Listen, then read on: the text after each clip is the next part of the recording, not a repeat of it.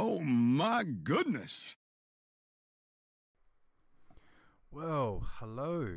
Here we are again. Yeah, um, welcome back to the Fighting Game Podcast, Salt Shakers. Um, I have a very special guest, one of Australian's formidable Tekken personalities, a humble dude.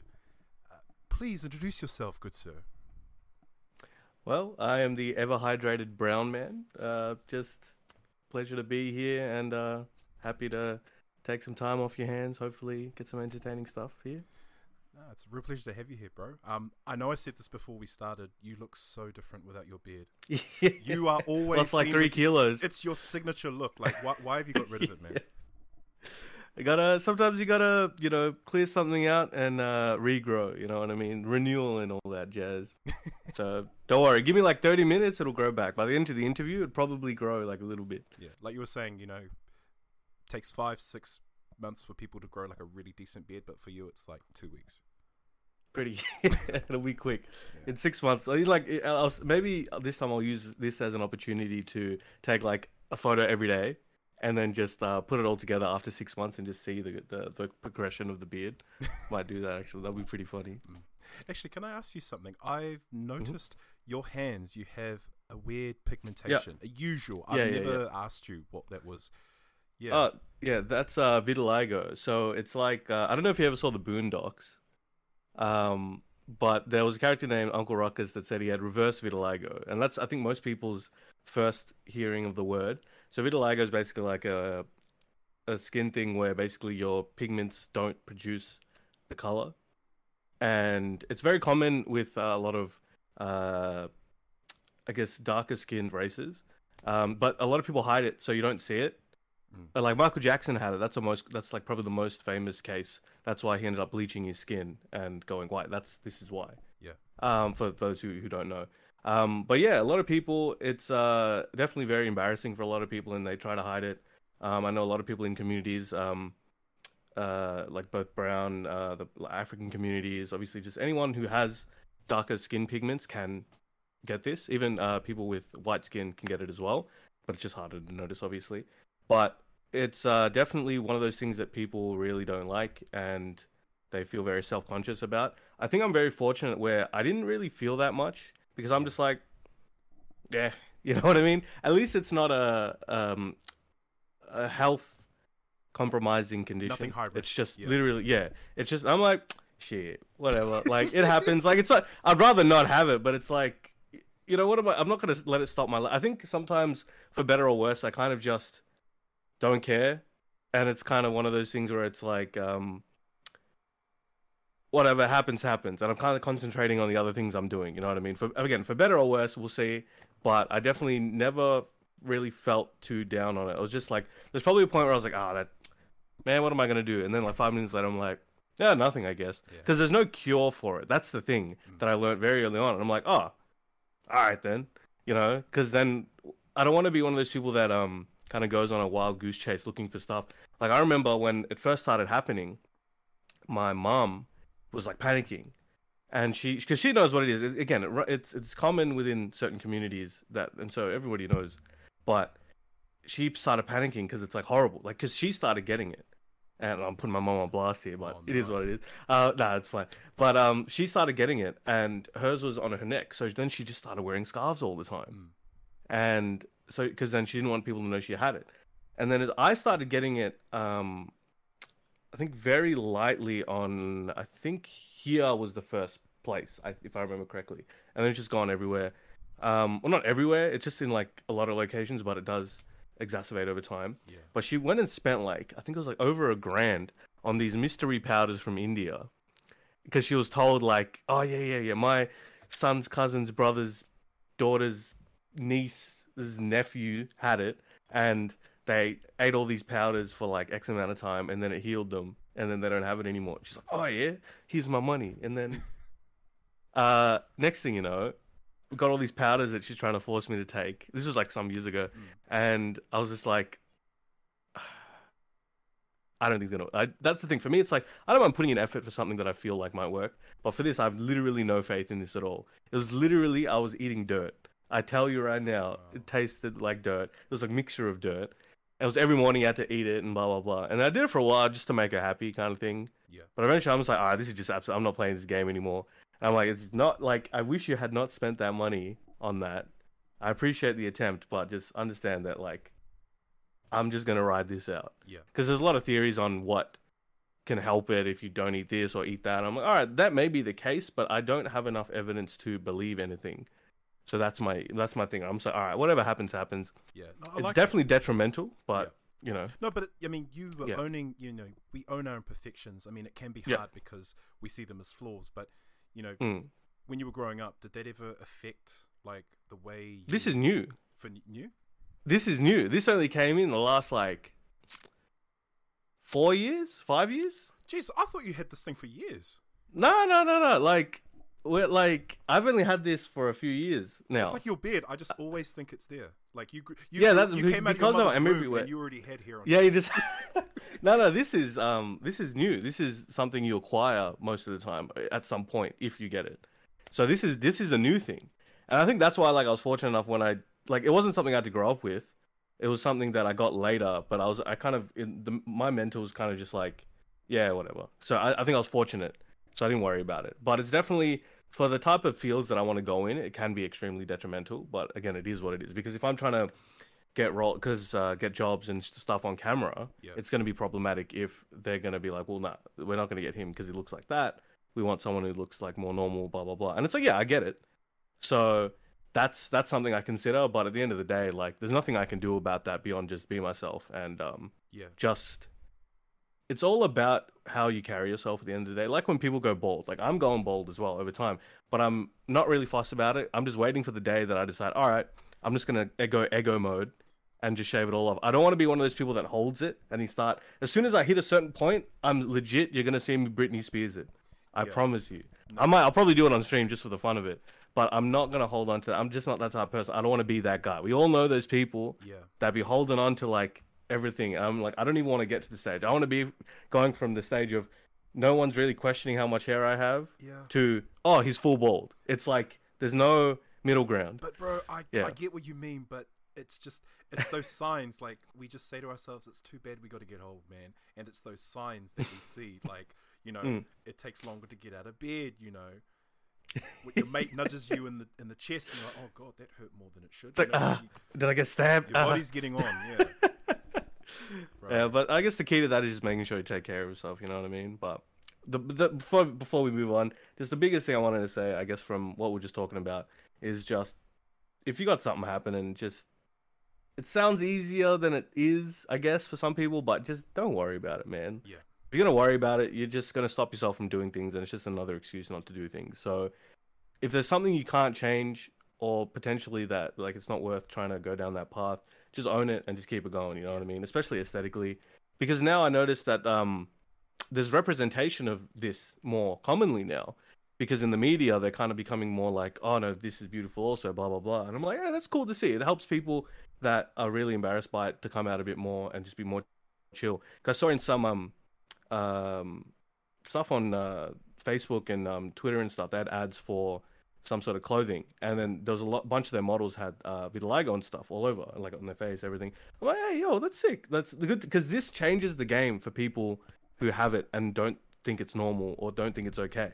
It's like when you're, say, Indian or black or Chinese or whatever. When you see representation in films, you know that changes your perspective and kind of gives you strength. So for I think a lot of people to see that kind of stuff is like super good, and I, I hope that that continues and not just for something like this, but for a million things that are out there. It's more representation for people, for people to kind of uh, help lift them up, you know. So Honestly, you're such a good personality, and you're the kind of person. oh, I appreciate that. No, I, I, I- mean it. And you are so approachable. Were you always like this, or did you go through some? You know, Uh, what was no, I think I was- where you are. Um, I would have to ask somebody who wasn't me to be honest, but I think personally, like I've changed a lot throughout my life, and I'm definitely one of those people who think you should be changing all the time because if you're not changing, then you're not growing, you know. And it's one of those things where I think ba- at baseline, I think I'm the same person I've always been, uh, but it's just to refine who you are and what you what you do, how you deal with the world. Um, I think a lot of my progress happened from when I was very young. So I got a head start, maybe if I'm comparing to outwardly, at least perce- uh, what you can perceive from other people and just the people I was around. So I think I got a big head start, and then kind of just kept going after that. Um, but yeah, I think definitely, I think this is kind of how I've been for for quite a long time, and I think you could probably ask anybody from my past, and I'd probably say probably the same. Yeah. I was definitely a lot more of a troublemaker back when I was a kid, though, like when I was very young. Yeah. But you know, Is there a game? Is there a person, or even if it's a movie that has Mhm. fueled this person that we see before us today? um, I don't think there's any one thing that I could point out. I think it's just a combination of all the things that I've like I've experienced over time, and that's the thing. At the end of the end of the day, it's just we're a big amalgamation of everything we've experienced, everything we've seen, just everything. Um, and I think I've had a tricky life, I guess you could say. I've had a very tricky life, eventful, I would you could Yeah. say. Um, so I think a lot of that um, caused me to, I guess a lot of people would say, like grow up at a young age. As I was mentioning before, I got a head start, um, and I think that's part of that where I was hanging around people who were, you know, 20, 30 years older than me when I was a child because um, I would have to, you know, follow my mom to certain things or do that. And the only time I really interacted with uh, kids to, uh, a lot were was uh, in school and also extracurricular acti- uh, extracurricular activities that were not really my choice. It was um, so five days a week. Uh, also, I would say um, a lot of my early life was, uh, I guess you could say, there was a lot of religion in early parts of my life, but I never accepted religion. I was just kind of always around it. Yeah. Um. So five days a week. In, so this is let's say I was from the age of five to twelve or eleven. Five days a week, I would go to Catholic school. Friday night, I would go to a reli- uh, spiritual religious thing called uh, Satya Sai, which is like um, if you Google that, you'll find out more about that. But that's um, uh, it's spiritual, but then also uh, religion based as well, and but they also accept all kinds of religions and blah blah blah. So that'll be Friday night, and then Sunday it would be Sunday school for the Sai thing, and then right after that I'll go to a Christian Tamil church, a Tamil language church. That's a language, one of the languages I'm supposed to know. So, and and the Sai stuff would always teach you about other religions as well, because it was based in spirituality, but then also had the, you know, religious side of things. So there was a lot of religion in my life, and I'm I was born a Hindu, I guess that's as my mom says. Um, so yeah, there was a lot of that. So I think from a young age, I was kind of looking around. I'm like, yo, what's what's going on here? Like, I didn't like, I don't like being involved in religion personally because I see what it does to people. There are positives, and I think at the end of the day, religion is a necessary thing in society to teach people how to behave, teach people values. It's it's um it's it helps with fundamentals, I guess you could say. Um, but I think I learned a lot from those things. The different people I would speak to, I would never, I would always just be down to talk to whoever. You know what I mean? Um, and I've also been, I think, at a very young age as well. Like I've been on uh the side of you know being bullied or being like picked on and all that stuff, getting into fights all the time. Um, I've been, and I've also been on the side of you know realizing later on like, oh, I was the asshole in certain situations when I uh didn't realize like I was being an asshole to somebody and I was a bully at that time. Um, so, like, and I don't mean like I'll go around like you know stereotypical go around you know blah blah blah, but I think more often than not, most of us have a point in our life, whether we realize it or not at the time, that we're the bully in someone else's story and we don't realize it. Yeah. And I think uh, try to minimize that as much as possible in terms of not minimize that it happened, minimize that time where you have that period. You know what I mean? Try to get away from that as much as possible because at the end of the day, we're the main character in our stories, but sometimes we're the villain in somebody else's. So Well Yeah. Yeah. yeah, so you can't always.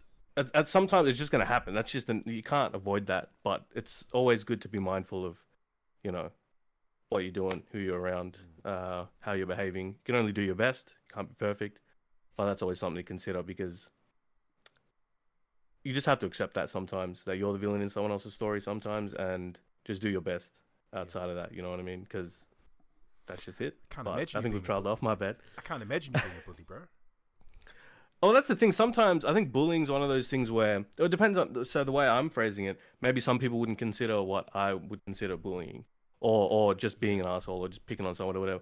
But then uh, maybe I'm extra harsh on myself, but I don't think so. I think at the end of the day, there's no point of trying to rationalize it to escape from the just from the sorry, word I'm looking for. There's no point trying to escape it and try to um try to get away from the culpability of it. Like if you did it, you did it. It's best that you accept it and help yourself grow as a person. Also help people uh recognize help help people recognize it themselves. So when they when when they come to it, they're like, oh wait a minute, that's what I'm doing. I better stop that. Because sometimes you just think, oh, you're just messing around with the people and this and that, but it's actually not. You're actually hurting that person's feelings, and they don't want to say anything, or they can't say anything, or you know whatever. And it happens all the time. And I try to um, even in the commu- in, in the community, Tekken community, FGC, whatever, I see it a lot, and I I try my best to call it out because one person's joke could really hurt someone else's feelings. You know what I mean? So Yeah.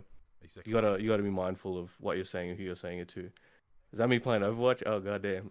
Hey, hey, it's not Tekken, just just for some content. no, no, that's all good. Um, yeah, this is my first time ever playing Overwatch. Uh, played with the boys, you know, Mojo, Bread, uh, Beast, and Cotton. But yeah, uh, but yeah, sorry, I keep trailing off onto some side philosophical stuff. But that's why I asked you. I told you before this thing. Just give me a specific question, and then you start Yeah. getting broad content after that. Okay, well, you mentioned some of the guys in the scene. So, Yeah. you know, we are our own worst critic. And Mm. like you were saying, you know, we're too busy focused on being the hero in our story. We forget that we Mm. may be the villain in someone else's. But Yeah. have you ever had to confront someone that is a friend and tell them that's the case, that, you know, you're actually being a bit of a dick right now? You know, like you're actually the bad guy in this equation. Yeah. Yeah. Um I think one I think for the sake of just educating people and just kind of keeping people informed, um there is one the first I'll just go with the first one that pops up into my head. There's a there's a person from um, the Melbourne scene who I've had to do that to countless times. Um but obviously depending on the person eventually you just kind of have to realize that they're not listening and you step away. That's that's a whole other topic but that that does happen. And sometimes it's hard to do that um, especially when you're younger. But you get to a point where you realize like if you really care about a person at the time like you got to do that. Otherwise people are just going to kind of um, go down a hole deeper and deeper you know what i mean? And i'm very much the type of person that if i'm doing that as well like say i'm doing it now like like uh in, you know this week or something i i really implore people to you know come and tell me for example. And i take that both ways. It's like if someone else is doing it and i'm i care about them like that like i'm going to tell them. So i think it's important to be able to say that to people and let people know because at the end of the day it's to make them better and to help them. So you know yeah. Definitely had to do it. Have you? God, no. But then no there's always going to be drama. And yeah, yeah of course I would feel like you are sometimes the main person people go to, the mediator, you know, the one that needs to. Uh, yeah, unfortunately, it, it does be it do be like that sometimes. But I think one of the reasons, um, I welcome it, and not in because I like it. It's because I know that I'm one of the, and I hate to say it like this, but it's just you realize it after enough time that I'm like one of the people that are willing to like step up Yes. and handle it.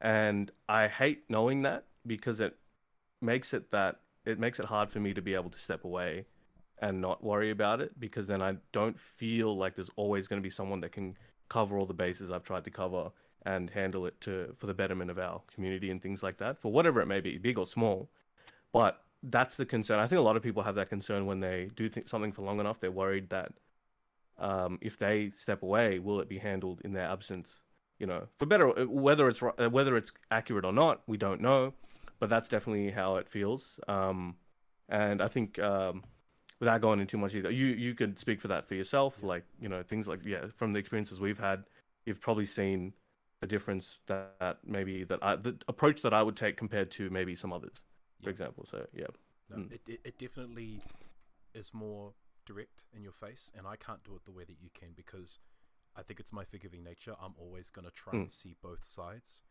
um, but it's good to have that. It, I, I I wish I could have your approach to it, like you just want to call it how it is. Um, I wouldn't be a good team leader, but I think you'd do a hell of a good job. I don't, I don't know. That's the thing. I don't want to be a leader. I just want to just do my thing. Uh, but I think it's frustrating because I realize that a lot of times in my life I end up being put in a type of leader role, or it just naturally happens. But I don't want that. But it's just sometimes you look around and you're just like, well, no one's doing it. Yeah. So somebody has to do it, and yeah, it's. I promise people like I do not want leadership positions. It's just a matter of half the time I don't look at it like a leadership position either. It's just like, all right, we just got to do something. Let me just do the thing. That's it. So, and I think I, externally, when people look at it, they're like, oh, it's it's a oh, they're a leader or the leadership position, blah blah blah. It's just like I don't know. I'm just doing the thing that gets done, and then we move on.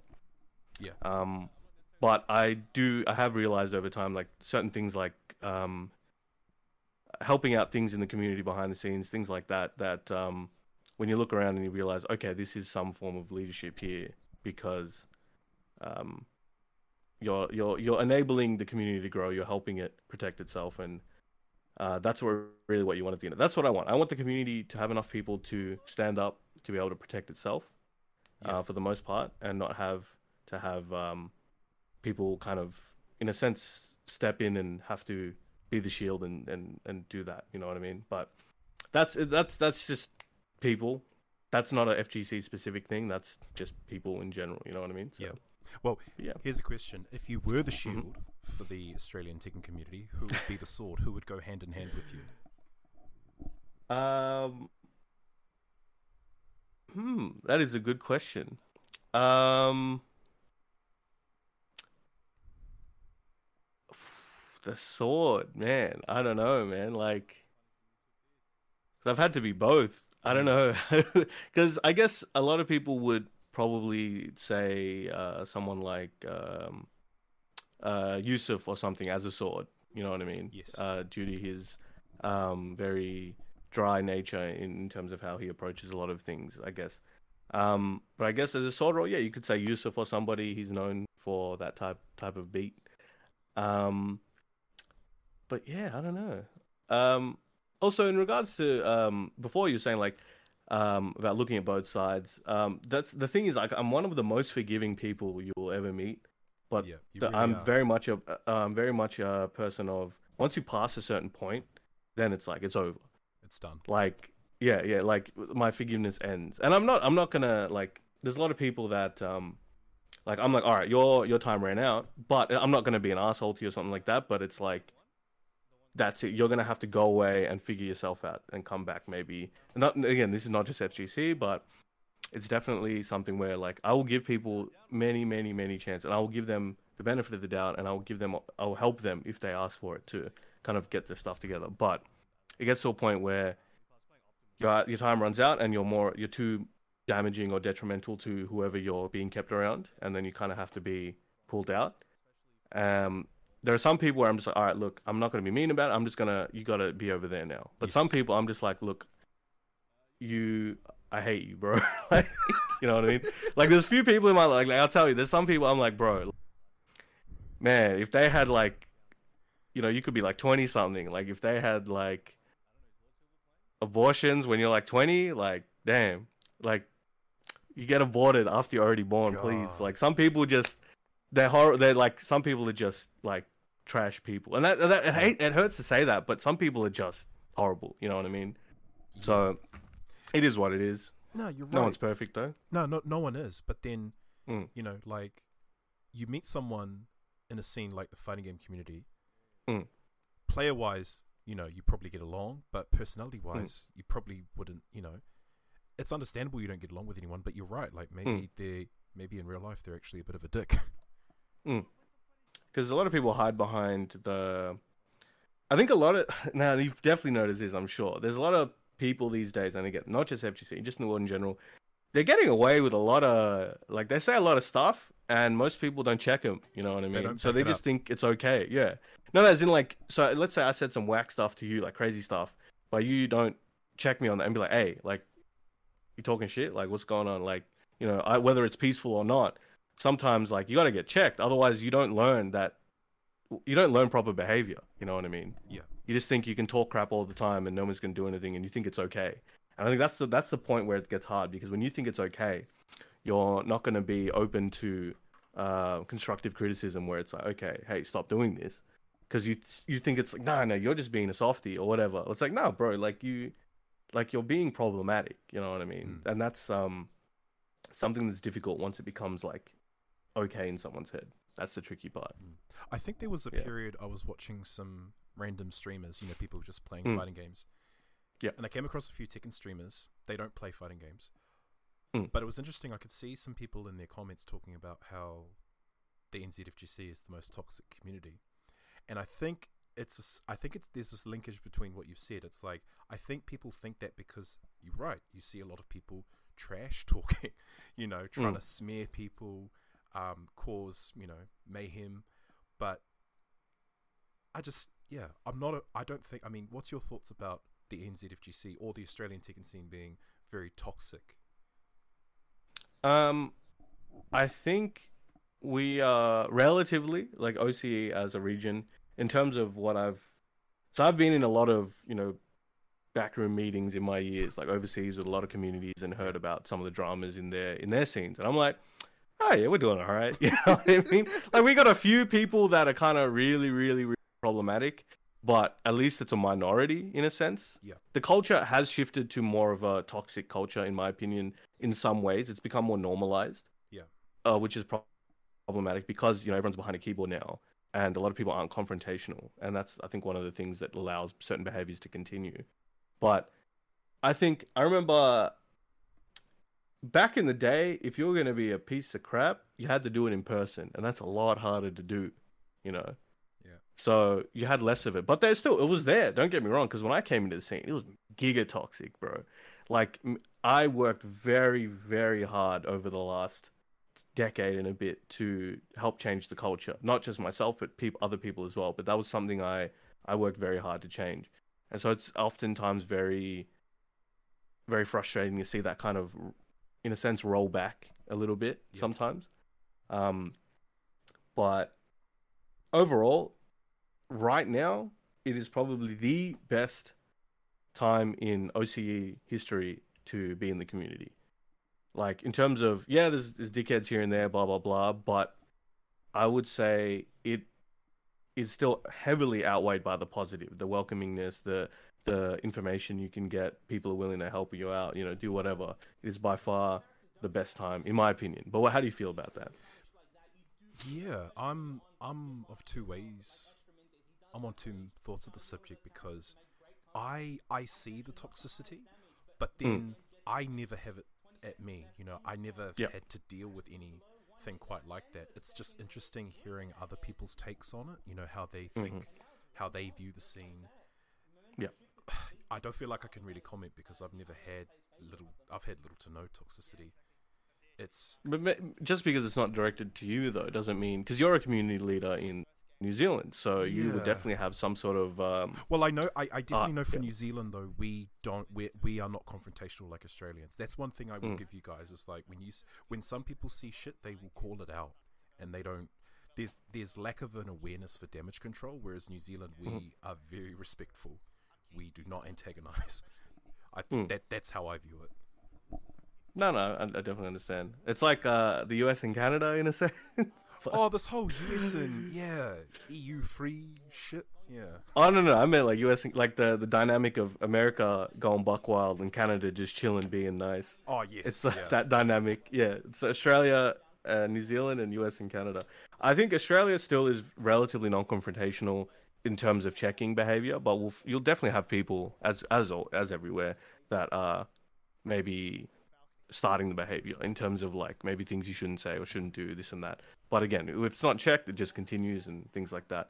But I remember in Tekken Six and Tag Two days, there was a dude uh, from New Zealand what was his name? There was a bunch of people from New Zealand at, at the time, but it look it's funny looking back. It was like I think the Tekken King days. Do you remember? Oh, no. Do you remember that? Yeah. Yep, I do. I, I took that video. That was me. Oh wait, the arcade. That was you. That was me. I recorded that Oh, video. shit. Dude, this don't. Yeah. I mean, okay, moving on.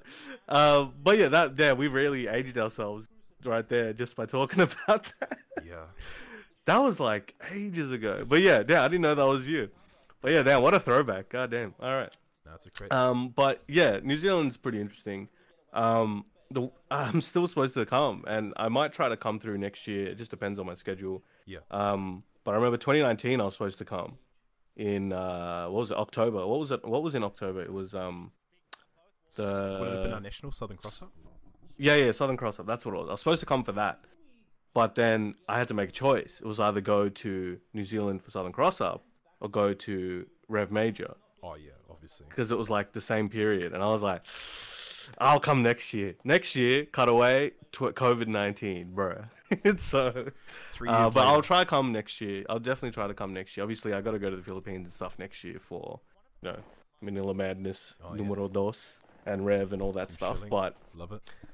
um, but yeah, I definitely look. Even if I don't come from Asia, I'll, I'll be down to. Because that's the thing. I don't compete really anymore. Like I haven't concentrated on playing Tekken for probably two to three years now. Once COVID started, I was like, all right, I'm not playing online in any meaningful way. So I just ran everything that was online basically, and did all the online stuff for that behind the scenes.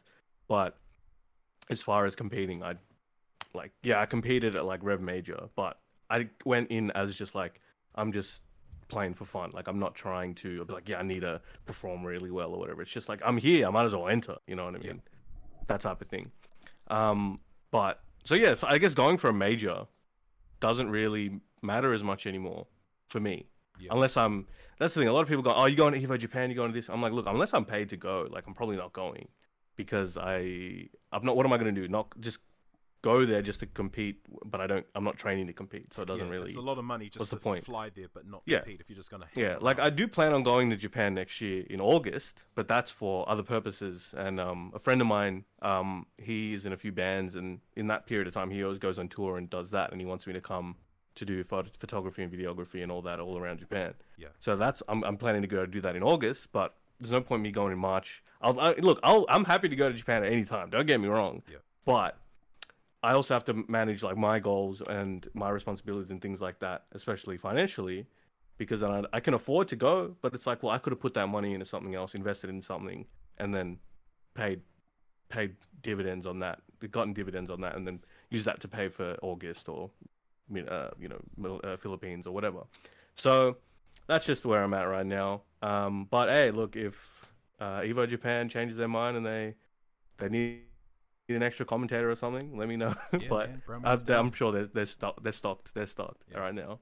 Um, but yeah, I definitely want to come back. and- uh, come back. I definitely Come gonna. to. I'm gonna go to New Zealand soon. Yeah. Go to New Zealand and I'll I'll hit a few cities. That's the thing. So if anyone has couches for me to sit on or sit on, sleep on, Sleep on. let me know. I'll try to hit those cities as well. Yeah, but you know, we'll see how we go. No, no, good stuff. So Australian and Tekken Seven, we were talking Yeah. about, I guess, toxicity, but the rivalries is a strong thing with Australia. We don't have that Oh, yeah. New Zealand as much, um, and I think it's good. It Mm. adds color to the scene. Can you describe what the relationship is like with the Australians, with their rivalries? Um, there's definitely a lot of rivalries that are more un- understated right now, where it's kind of like, okay, I keep, you know, your standard rivalries. I keep versing this person in um something like a AGT or something. That's like probably the most common uh Tekken Seven tournament that's happening right now, most consistent. Um, so there's there's there's definitely a lot of rivalries that grow out of that event because it's happening every week, right? So you're having people that end up, you know, becoming someone else's bracket demon after a certain period of time. So that be, inherently just becomes like, whether it's one sided or not, a rivalry situation. Then you have ones that are, you know, that maybe they're going back and forth. That's like really, really hype right there. Like, like you got on the screen right now, you got Bobby. Bobby just flew to Bali today, yesterday or today. Oh, yes, last night I think. Um, so yeah, he's there now representing us, and he definitely has a rivalry with say Yagami, who he, I think he's definitely on the losing side of that rivalry, but you know he's working really hard to try and improve and beat Yagami's ass, right? So that's that's what a rivalry helps you do. If you if it's a healthy rivalry, you're you're trying to improve to to defeat that person, and they're doing the same, and that can really help you grow. So rivalries are super super important. It's like having a goal. It's basically a a goal personified in a person, or a goal personified, basically. Yeah. So goals are important, and a rival is a goal, right? So it helps you grow Well- if done correctly. Is there? Sometimes it just destroys you, though. Yeah, I well, yeah, it's good to have a rival. I mean, they're your training partner, they're your demon, but then, yeah, it's like after so many, yeah, it can take its toll, obviously, if you don't see results. Yeah. It depends on how you are, how they are. And I think sometimes like when your rival um maybe you're not on good terms, then it becomes a bit trickier sometimes because it becomes a bit negative, you know? Uh it may still help you grow, but you know, that negative energy in your life. Some people thrive on it, some people it definitely has its downsides, you know what I mean? Hmm. So Is there yeah, rivalry? is there a rivalry Mm. that just keeps growing and growing and growing? Like, it just it just Um, cranks up the steam every time these guys like always run into a tournament. the first one that comes to mind, I don't know how it relate, uh, how it kind of compares to a lot of other ones, but I want to say like, I do want to bring like say Bobby and um, uh, Bobby and Nagami at this point because I know like Bobby's like, that's one of his. It's like I really want to do this, and I can feel the I can feel the intensity from, him. um, and it's it's interesting. It's in, uh, but if I'm looking outside of that, one of my original favorite rivalries, like from some time back, was um. Kojeski and Chipsy. So Kojeski brought Chip into the game, Yeah. and then they they were training partners and stuff as well. And Chip always lost Kojeski for like in tournament. They versed in tournament a bunch, and he always he kept losing, kept losing, kept losing. I remember that one day he got a dub, and he was like so happy. and but they're they're best of friends. Yep. You know, so it's it's very positive. They help each other out. Um, like the three of us, like Hangman, um, uh, Mojo, Blind Duality, all of us, uh, we, um, and I guess Deception as well, we kind of train together, we learn together and stuff like that. So it's it's positive. That's one that bu- jumps into my head. But uh, now this is an interesting one: Dion and Naveed. Oh, that's a classic So- rivalry, man. Yeah, yeah, that's a classic one, and it's an interesting one because man, this this fool just got rage arted after a key charge. What are you doing, man? Sorry. Anyway, um, so that's an interesting one because, and this I like. Look, as far as Tekken's concerned, I I want I want actually this is important because I don't think people do this enough. Um, I think people do not give Dion the respect he deserves in the in the Tekken scene. Um, whatever personal things you might have, everything aside, purely Tekken, Dion has had uh, an incalculable like benefit on on the Tekken scene in Australia in terms of raising the level. People do not, and New Zealand as well. Like as, as OC, just as a the ripple effect. Like people do not understand. Like now he's kind of like struggling because he's not really concentrating. He doesn't like the game. He's not concentrating. Blah blah blah. So he's just choking left, right, and center. So he's just absolutely shite in terms of where he was now. And also the scene's gotten better while he was away, things like that.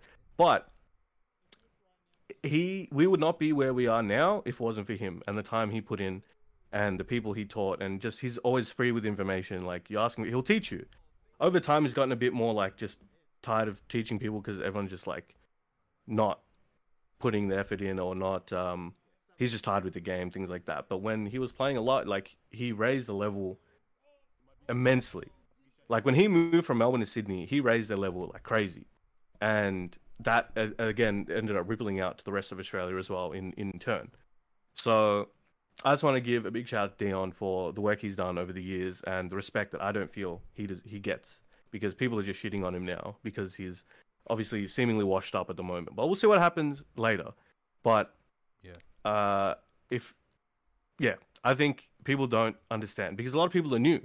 They don't know what happened in the past, and that's They've one of the biggest they've things. never seen the history. They've never seen the prequel. Yeah. uh, the original. they don't know what they don't know where we were they just have right again most people came like 2018 19 20 21 like and that was prime well again covid aside that was like the some of the best times to come into the community right so you didn't have to deal with as many problems yeah still have the problems of toxic this and that but like the culture is very good it's free with information blah blah blah. But it also you also didn't see what we had to struggle through before to get to where we are now. Like a lot of things are taken for granted um, which sucks because you often if you can't appreciate where you've come from, you don't know uh, what you have, and if you don't know what you have, you tend to not understand. You have to fight for what you have to protect it because you can lose it. You don't know. You just think this is the where everything should be. You can lose that at any time. So you got to be very careful. Yeah. One thing Um, that one thing yeah. I just quickly one thing that I do regret Mhm. not taking advantage of was Alchemist. Yeah. I used to love Yeah. watching his streams. I never engaged in them, but I Mm-hmm. wish I had done a lot. I wish I had contributed actually to his streams. You know, like when he was offering coaching and his Hmm. insights. Um, he's another wealth of knowledge like yourself, where he was very influential for you guys in Australia. No, no, Alchemist is is is, is a like is a ledge. He's a ledge, and he he was um a student of Dion, right? Um, and Alchemist is another one, but I think he gets the respect he deserves, in my opinion. Um, maybe less than he deserves, but I, you could say that to anybody, really. But he he he was very he's very well regarded even now. So like he's not really in a position where it's like oh, oh no, people don't give him what he deserves. Like no, people love him. Yeah. Like he's great. Like we traveled a lot together as well. We did commentary together overseas as well here. You know, so we're we we're we got a very good relationship. Um, he obviously disappeared the last year and a bit. We'll Mm. see him return a bit next year, maybe probably when Tekken 8 comes out. But yeah, he he's another person where it's like we wouldn't be a lot of people wouldn't be where they are without him.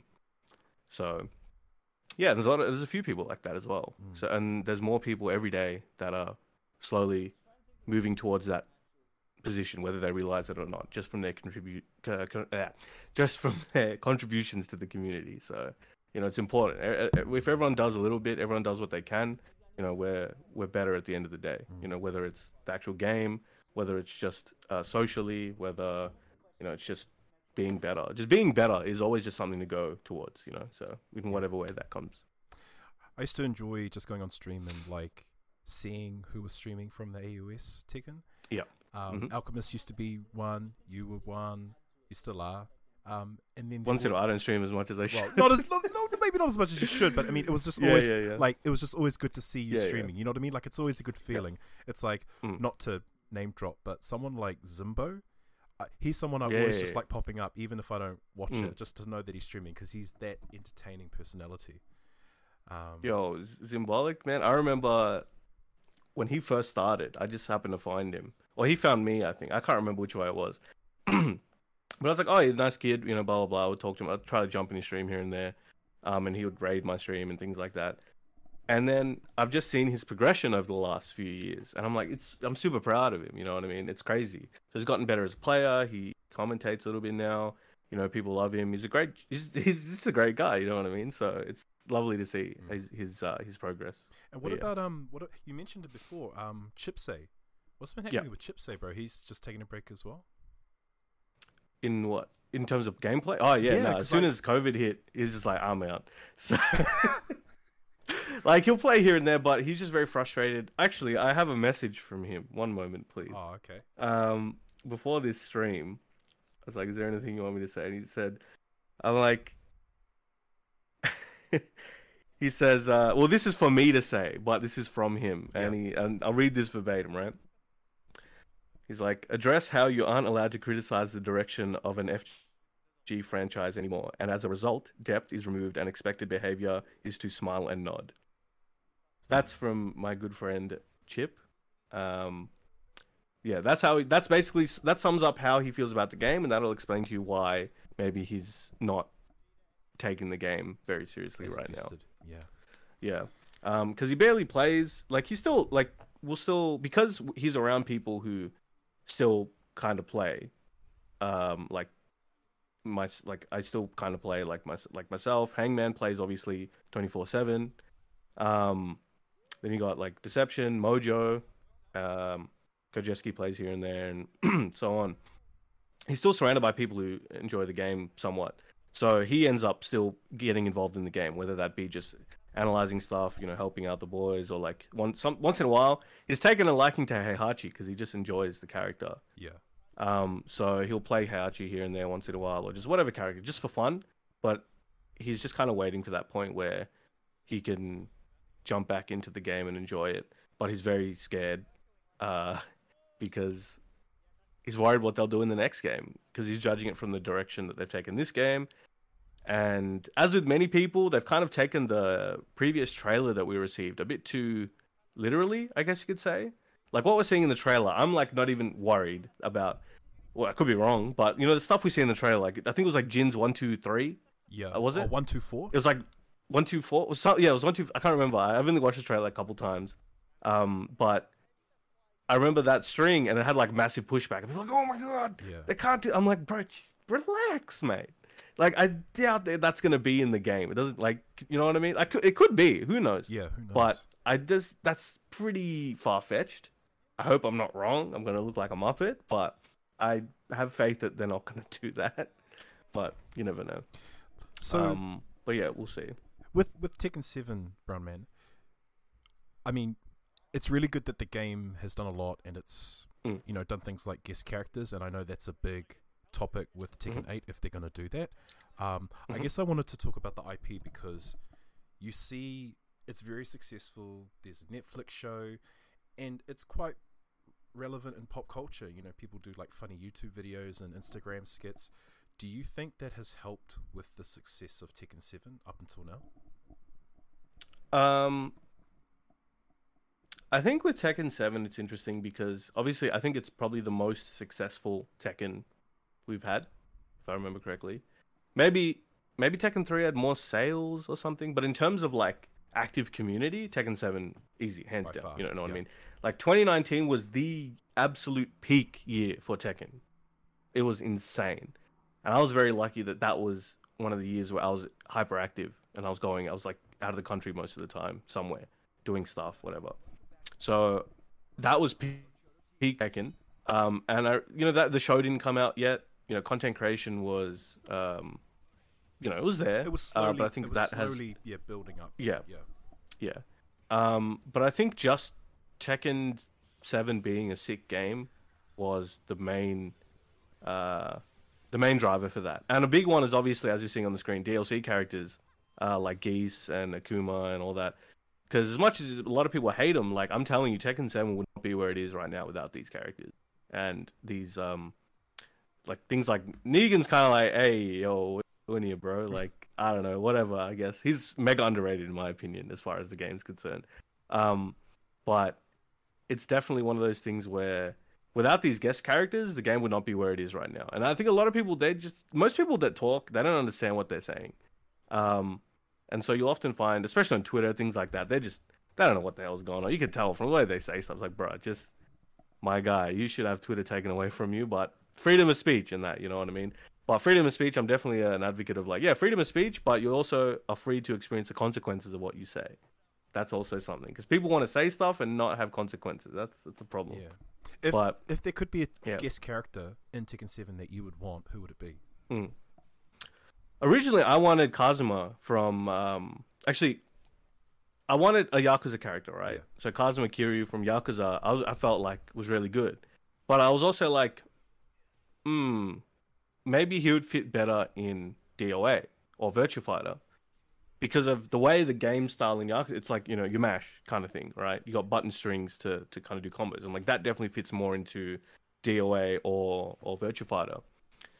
But then they released Negan, and I was like, "Are you freaking serious right now? Like, you're telling me you brought in a Walking Dead character, a series that at the time was on its last legs, as far as I'm concerned. Like, it was kind of going down in terms of pop, like people liking it and blah blah blah. Um, you brought him in, does not fit at all. All right, I know Harada likes uh Walking Dead. All right, fine. You're telling me you needed a, a, a bat and knife character, and you chose Negan instead of Majima from Yakuza, who would fit right in. Are you serious right now? Like, he has this. Honestly, I, I, there's probably on DeviantArt somewhere or somewhere like uh, a mod to make Negan Majima from Yeah, Yakuza. there is. and I would- think there is. yeah. Actually. there you go. It's perfect. Like, are you serious, bro? You brought a knife and bat character, the wrong one. Are you kidding me? But it is what it is. It's not the end of the world. Um, but that's who I wanted originally. Someone from Yakuza. Yeah. Um, yeah. And I was, I think there was a point where people were talking about um, I think it was a fake poster going around. But I'm like, oh, that's interesting. Uh, Kenshiro from uh, I think Fist of the North Star. I think it is. Yep. Um, I think it's. Kenshiro. Is his name Kenshiro? Yeah. Um, that was an interesting one as well. But now I guess my question to you is: Do you think they're going to do guest characters in Tekken Eight? I will answer that later, but I mean, what Oh, I was okay. trying to, well, what I was trying to get at was all these mods Yeah, that have come out for Tekken Seven. Yeah, yeah. it really like it increases like it is possible, right? Like all of these characters could potentially be in Tekken 8. I mean, just in terms of their aesthetic, you know, and they could Mm, mm. actually work. Um, any Yakuza character could work. I, Yeah. yeah, I think there's a deeper question uh, in there, but um, I guess uh, did you watch the? Uh, we'll get back to it, but did you watch the Tekken Bloodline thing? Did you have any thoughts on that? Yeah, yeah, I did. I watched it with some of the boys. Um, it was a cool thing. Like, obviously, it was nice to see certain things, like, uh, uh like some moves, and you're like, oh, wait, he just did, you know, one, one, two, or you did this or that. It's like, pause it, go back, you know. So yeah, as you can see, um, one thing that really annoyed me. Uh, this is the thing about uh, online these days. People find something to pick on and then just go ham with it. Like the whole thing about the triangle shadows thing, and I'm like. bro who cares? Like bro like like if it really bothers you i think you know get your ocd ass out of here bro. Like you know what i mean? Like i get it but it's not just learn to persevere. This is not the end of the world. It's a stylistic choice you know what i mean? Yeah. and it's fine like i get it you know? So for me i didn't it didn't bother me in the slightest. I'm like yeah this is just how they chose to do shadows this and that blah blah blah. Cool moving on it's not that bad but obviously when you know bandwagon you know what i mean so yeah if that really bothers you and stops you from enjoying the show like look i'm i'm sounds harsh but like Well, you got bigger problems bro, bro, I have You- a I have a fine eye for detail. When I saw those, Yeah. like it's the thing. Once you see it, you can't unsee it. I think that was. Oh yeah, I can definitely see it every time, but I I guess it depends on how you view it. Because again, I view it as a stylistic choice, and I understand because I'm like in the in, uh, I'm in the film and photography field, things like that. So I get it, but a lot of people obviously feel like this looks bad. Why did they do this? Kind of thing. So I, I get it, but it's like enjoy the show, you know. So you didn't mind It's that they muddled the, the a storyline, the characters like Leroy and Feng. No, that was what that was. That was like, oh, you're retconning everything. Now, I think I spoke about this a bunch on. Um, so when we do the the Brofist Mega Monthlies, like obviously I'll have my offline stream, and we end up talking about whatever, right? And you just know me, I'll just talk about random topics. Um, so a lot of times people would ask me about that, right? So, oh, what did you think about the story, or where do you think this is going? And what about Tekken Eight? Th- those two would come together because when the that show came out, it was still when people were speculating about um Tekken Eight. So I'm like, okay, it would make sense to me. My theory with the show is that it's gonna potentially. Well, I, again, this was before the first trailer came out for um, uh, Tekken 8 or whatever it's. Oh, it is Tekken 8. Sorry, yeah, they they gave the name out. Um, Tekken 8. So before that, I was like, okay, if the show is leading this way, maybe Tekken 8 or whatever it's gonna be, the next Tekken will be uh, back in time where it'll be at the end of where the show is, or maybe around where the show is. So that way you get certain characters back, like June and things like that. And I don't know what Fang and them were doing there, but all right, cool. But again, they're making a new continuity. So I thought maybe that's a, a reasonable theory to have because maybe they're going back and this is this show's setting it up. That would make perfect sense, personally. And it also allows a lot of characters that, like Heihachi, that are dead now technically, Well, to come back and make sense. Yeah, I don't know. I don't know what, what's gonna happen next. I think, like a lot of people, oh yeah, what do you? I'm like, bro, I've, I play a bunch of characters. Like, it's all right. It's not the end of the world. If I have to choose another character, I can choose another character. It's It's, the not end of the world for deal. Demi, but I mean, you're you're. all He uses Armor King. Oh, he's gone Ar- Armor King. Oh yeah. Well, he uses both characters. I, like he plays a lot of Armor King when he plays, so I think he's he'll be fine as well. You know, and he's just a good. He's just a hectic video gamer. You know what I mean? Like he can. He's just really good at video games. So he'll just pick up whoever. Man, he's very talented. Like you should see him play other like COD and stuff like that. He's just popping everybody. So he's he's really good at just. He's a good. He's an epic gamer, as the youth say. Right, Brandman, Yeah. well, you've led us there, so we're finally going to go into the big topic, which is the Tekken 8 teaser. Oh, right. yep. Yep. Your expectations, your thoughts, your theories. Um, yeah, where are you sitting on this one, man? Um, I haven't seen this trailer for a while. You know, let's watch this trailer right now. Like, and we're gonna talk about it as it happens. I guess it was funny because I was in a plane about to take off when this trailer dropped, and I was on the runway and the plane was moving, and I was like, "Load, load, load!" And I, I had to like I just finished the trailer as we took off, and my connection cut out. It was like oh, godlike Oh, timing. It was insane. It was crazy. Uh, so I got I said, okay. So we're near the sea right now. Was something I noticed in one of my watch throughs of this. If you notice in the background, there's like a sea and a shipwreck. So it's near a sea. There's like water. Obviously, it looks you can see the sea where there's like the tornado and stuff. But there's a ship. Whether that means anything, I don't know. But yeah, it's um. Look, okay, look, you got okay. He's, there's a lot of impact, right? And the Yeah. graphics look hectic, and you know, there's environmental damage. This is in look. They say this is real time footage. I believe that it's real time footage, but is it gameplay footage? Uh, uh, like uh, the cutscenes, the mini cutaways aside, like the actual side to side gameplay.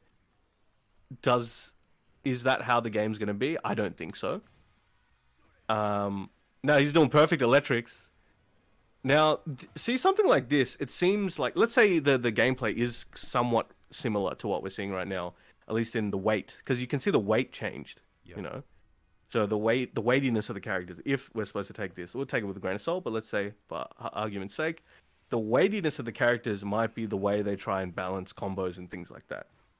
So like um Tekken 5 and all that, you couldn't get much combo. Or you can. Actually no, that's a lie. Sorry. You could get a lot of combo, but it was different. It wasn't as normal to be able to get long ass combos and a crap ton of damage. Like you had those characters like Heihachi in Tekken 5 DR, one electric at the start of the round and a wall, you're legit at 20% to 15% health with all the Oki and everything that comes guaranteed with it. Same thing with like Devil Jin, things like that.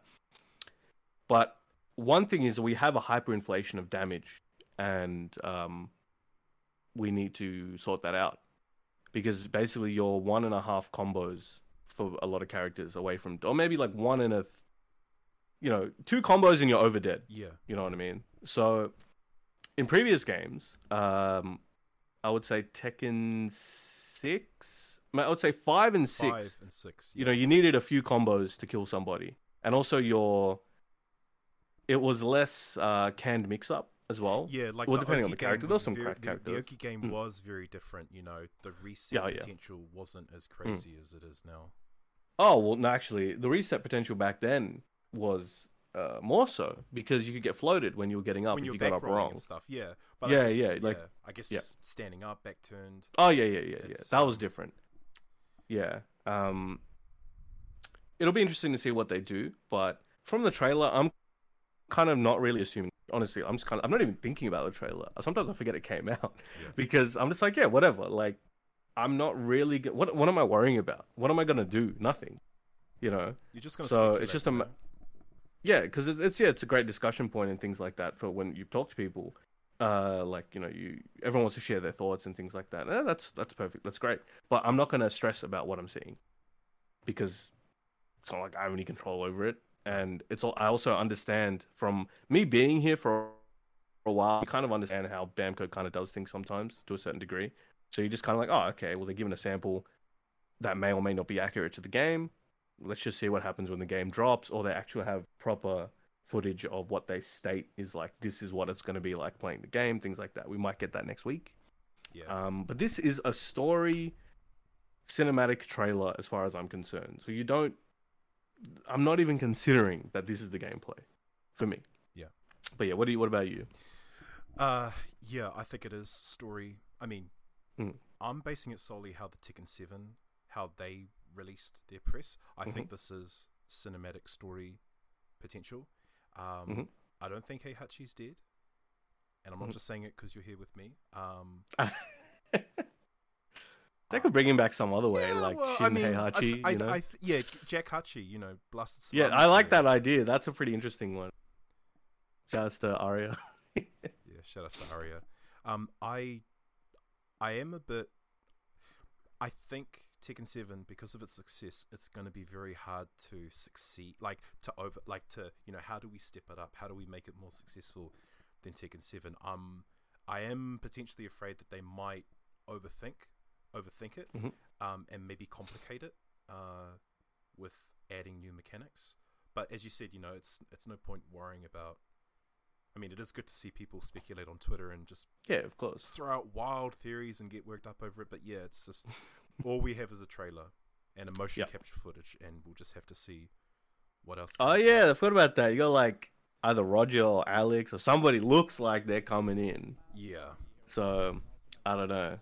We'll have to see what happens. Um, but when you mentioned before that you're worried they might overcomplicate it, um, I think one of my concerns is the potential oversimplification of things because they're changing the way they tuned Tekken 7 in the last few seasons. Kind of leads you to believe, like, all right, they're kind of cutting away a lot of things that I feel gave Tekken part of its identity like things like the wall situation. Personally, I'm very, very dissatisfied with that decision, especially this late in the game to take out such an important mechanic or such a um, such a major mechanic in the game. The wall situation, where basically you can just block at the wall now. You just get up for free.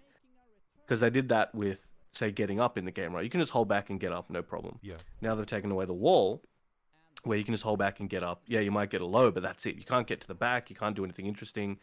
And it's like a lot of people rejoice and like, "Oh yeah, that's I hate that." And it's like, well, you had access to that as well. You just chose not to use it. Yeah.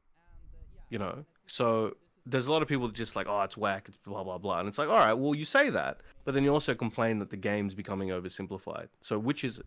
You know, you it, it really contradicts, in my opinion, right?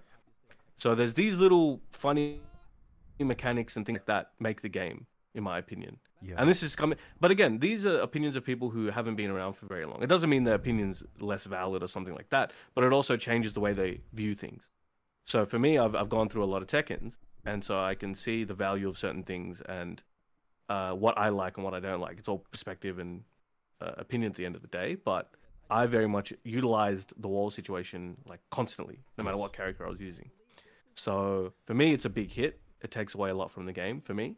May not take away a lot from other people. A lot of people might have been the ones getting hit by that, and that's why they took it away. But it's like again, you had access to this as well. Why didn't you use it? yeah. You know, I guess if when- it was that damaging, That's yeah, no, Yeah. that's true though. I guess when I said overcomplicate things, that maybe they might introduce because Tekken Six had bound, 7 Mhm. had screw. Maybe Yep. they might try to do both or try something different, but it just doesn't translate well. well, in the trailer, it looked like it had a screw, it had right? screw again. Yeah, whether they like, I feel like for them to put that there, at least I I know I said, um, you know, I'm not taking the the game that as gameplay, but I I feel like for that to be there and not be in the game, is kind of weird. You know what I mean? Yeah. Like it's kind of weird to put that there. It's clearly a screw, and then not have it in the actual game. That's kind of like okay, that's kind of weird. So I assu- I'm like 90% sure, if not more, that screw will be in the game in some capacity. Okay. I got one more question for you, man. If. Heihachi wasn't to be in the game, and I'm just saying, I have no idea who I'll use. Yeah. no, no, no, not who you Well, use, but Oh, because Tekken Seven did that beautiful thing about carrying moves from other characters. You know, Bake to King, Oh, yeah, yeah. Armor King to King. Initially, mm.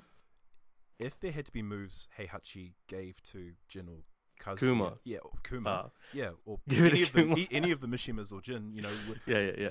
do, do you have like, is there one move that? Oh, yes, I need that Heihachi move. At least give it to Kuma. Give Kazuya. electric to Kuma. no. what a crazy hitbox that would be, man. It would be. Look at like his, his arms huge. Could you imagine? But it would be interesting. That would be pretty funny if Kuma takes on Heihachi's fighting style even more after his passing. It's like, okay, I will take over now as him. Or like to fill his space. That's, that's and I will take yeah. more of his moveset. Yeah. So now you could see uh, his old moveset still, the bare things are still there, but then he's got even more Mishima style now. That would be pretty interesting because he's already got a hell sweep. He's got a forward forward two. Give him an electric. He's got a. You could give him a down forward one two, more similar. You know, there's there's all kinds of tweaks you could make to him that he would have weird hitbox, obviously, but you could have more Heihachi moves. That would be pretty funny. Like give him like the palm. Yeah. You know. I think it'd be cool if he had something similar to Jin and Tag. So Mm, when mm. he does the the mental awareness, Oh, the the omen. goes Sta- I think it was to- the omen stance. the yeah, omen yeah, stance. Yeah, then he goes back to his Yeah, old yeah. like he, he takes Heihachi. The yeah yeah, yeah, the it'd be cool if Mishima Kuma style. Yeah. that. Yeah, so he could be in his best stance and then go. To, see Kuma doing this in the middle of this stage.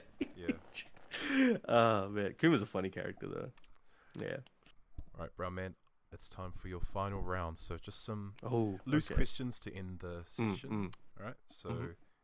first one is what piece of Tekken character lore would you rewrite? Um, I would want to see more ancient ogre in the game. I would want them to rewrite the way they did him because he's such a big chunk of wasted potential in the game series, in my opinion. Like I'm hoping I see some ogre in Tekken 8 because he's really sick. Look at him. Look his sound, his game design, every, everything about him is sick. But they just kind of threw him away too many times, and it's just like they wrote him out of the game, and they didn't give him enough importance because he's literally an alien who is perceived on Earth as the god of fighting, and he's got a whole race of people that look like him and just like him, and he absorbs people. He does all this stuff. He has a final form by absorbing, you know, Heihachi and blah blah blah. So I think if they could bring him back, and if they're already retconning story stuff in the series, they can. Well, wait, didn't he? Oh, spoilers! I don't want to spoil it for anyone. Actually, look, if Oh, you mean the the Look. series? Yeah. yeah, yeah, yeah. Like, I think it would be cool for them to put more,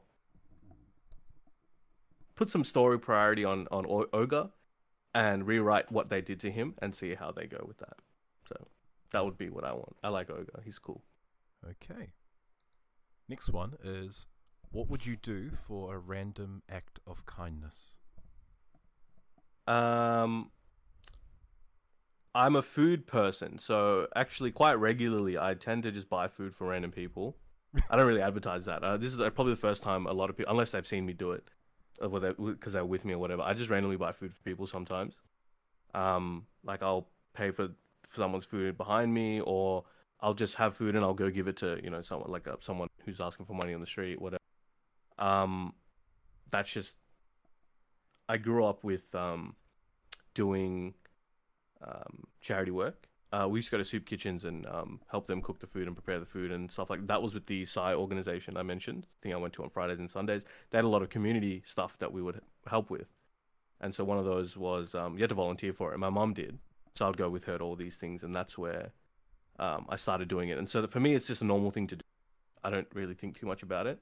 Um, so that's my random act of kindness that I kindness I do that I can think of first. Um, it's definitely not my only one, but it's the one that comes to mind first. Is giving people food. Yeah. Um. So yeah, that's one of my things. Like if if I'm with somebody and they're like low on funds or whatever, and they can't afford dinner, I'll just buy them dinner. Like no, like I don't even need to. I like this. I've done this to people I barely even. But it's just like, if you can't eat, I will make sure you can eat. Good, You know what I mean? Good. So cut, good cut. yeah. yeah. All right. yeah. Next, with this line, which Australian Tekken player do you think of? Tekken is better than sex. Uh, wait. I don't. I don't know. That kind of just sounds like a Dion thing to say, to be honest. Oh. But the first person I think of when I uh, when I hear that for some reason is Abby or the Beast or Beast now. um, and I don't know why. I think people are gonna start speculating. Hold on a minute. Um, uh, no, but it, it definitely. Yeah, it sounds like some joke Dion would make, but who like does this? Did someone say it or? no, just just put it up there. Oh, okay. It just sounds like something Dion would say. He says some wild stuff sometimes. Uh, yeah. It- I the line came up that he said the other day, like a while ago. He said something like, um, "Oh, he just read you like a book, but like a kid's book with just pictures." it's just like what? That is such an insult. oh man, but yeah, that's what that's my first thought. This sounds like something he would say. Yeah. Okay. If you could create the brown man Oh. Tim Tam, describe the flavor and or ingredients. Um, I would make a Bueno Tim Tam. It can look right here. I got a sealed Bueno booster box right here. Uh, as you can see, Bueno. uh, this I got for my birthday because people know I love it, and they keep asking me, "Did you open it?" yet?" I'm like, "It's saying sealed until close to the expiration date when I have no choice but to. I'll open it and take it to a locals and then share it around. yeah. Um, but yeah, this is my favorite chocolate personally. That's why people give it to me. Um, I would have a Bueno flavored Tim Tam. I'm waiting for that to happen. So that's my thing. Tim Tam, brown man Tim Tam, we it would be Bueno flavored. So for those, aka me, Mhm. who can't, Mhm. can you tell me what the flavor is, or how would you describe? Oh, it's like a hazelnut cream with chocolate and wafer. Okay. Have you not had a bueno? No, I haven't. No, you guys definitely have. You have Kinder products, right? Like, we've like, got Kinder Surprise. Kinder- I've just I've just never had a Bueno. Oh, you gotta. All right, when you're going to the, going to countdown or whatever next time, you gotta I'm get a Kinder, Kinder bueno. Bueno. Yeah, you gotta get them. I want to do a uh, record a video, do a live taste test, and put it online. I want to see it. All right, Please, deal, deal. easy, easy. Let's go. And last one, brown man. Who is your waifu? Uh, huh. I don't know. Uh, like video game. Can be video game. Can be any from anything. I don't know. Like I just ain't thirsty like that. Shit. um, um, damn. I don't know. Like, you know, actually, you know, like, you know, it's interesting. Um, I have a, I've had this debate with a few of my mates. Um, I like, uh, it just came up when we were watching The Boys, and they would, they would say they liked, um they didn't like uh, Kimiko, and I'm like, no, she's cute as hell, bro, and she's like doing stuff like it's great. I actually think she's really sick. But actually, growing up, I remember I had a thing for like just for a period of time, uh, Jennifer Aniston, like from the Friends era. Like I'd say, if anything, that maybe, but there's too many. Like I'm- now, I'm starting to think of like waifu level women in the world that we see in media, and I'm like, there's a lot. You know what I mean? And, and uh, like most people are really sick. But look, I'll just go with my childhood one when I was really young, like Jennifer Aniston. Let's go with that. I don't, that's probably a different answer than you usually probably getting, to be honest. So Yeah, yeah. Usually game, fighting game. You know, I mean, it would have been in this case. I would have thought it was a second character or some anime girl, but no, no, we'll take Jennifer Aniston. I don't know, but I don't know, whoever answered that anime characters or video game, we probably have the same chance of you getting with that anime waifu than I have with with Jennifer Aniston. So I think uh, it's the same anyway. You know what I mean? Hey. And on that note, thank you so much, Brown Man, for, for Thank coming tonight me. on the podcast. Is there anything else you want to say? Any shout outs or any promotion? Um, anything you want to promote just- or put out there? Um, yeah, just big shout outs to everybody in the community worldwide. Uh, it's doing you think if you're doing positive stuff out there, I like you're doing good stuff, and please continue doing that. Um, if you're not doing positive stuff, uh, stop that and go do positive stuff. Don't be a dickhead, please. Um, and I think I wanna obviously thank you for having this show, doing your stuff in the community. I think um, a lot of people in this space aren't appreciated as much as they should be, and I think you're definitely one of. There's a lot of people as well, but you're definitely one of them. You you do a lot, and I know you know, and that I know that most of the stuff we do, people don't see. They see it, but they don't realize you know where it comes from. But you just do it because it has to be done for things to keep continuing the way they need to. So I want to give you those props right now. Um, really appreciate you, bro. Hope you keep doing what you're doing because I know it's hard in FGC. It's a thankless job, honestly, for the most part. When you're doing the real shit behind the scenes, like it's thankless. Ma- no, so you do to- it. Much love to you as Yeah. well, man. Seriously. Mm. So like, I wanted to make sure someone gives you a thank you. You know what I mean? So keep doing that. We'll definitely be. Do- I'm sure we'll be working on something together at some point in the in the future. Especially Tekken 8, bro. Like, I'm I'm planning big things, so I definitely want you to be part of it. Uh, I'm assuming you got some stuff in the line too. Um, New Zealand FGC, Australian FGC, and um. Actually, you know? Big shout out to the Philippines. Actually, we gotta plug this real quick. You know, Manila Madness right here. Big shout out to the Philippines community, everybody over there, lovely people. If you're if you're gonna go to Rev next year, please do so. Make sure you catch uh, Manila Madness as well. Um, but yeah, tho- those things will be announced later next year.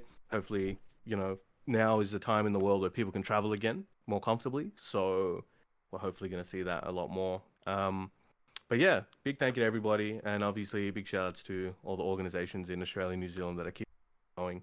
So yeah. Hey, dude, that was cool, man. Oh, and big thanks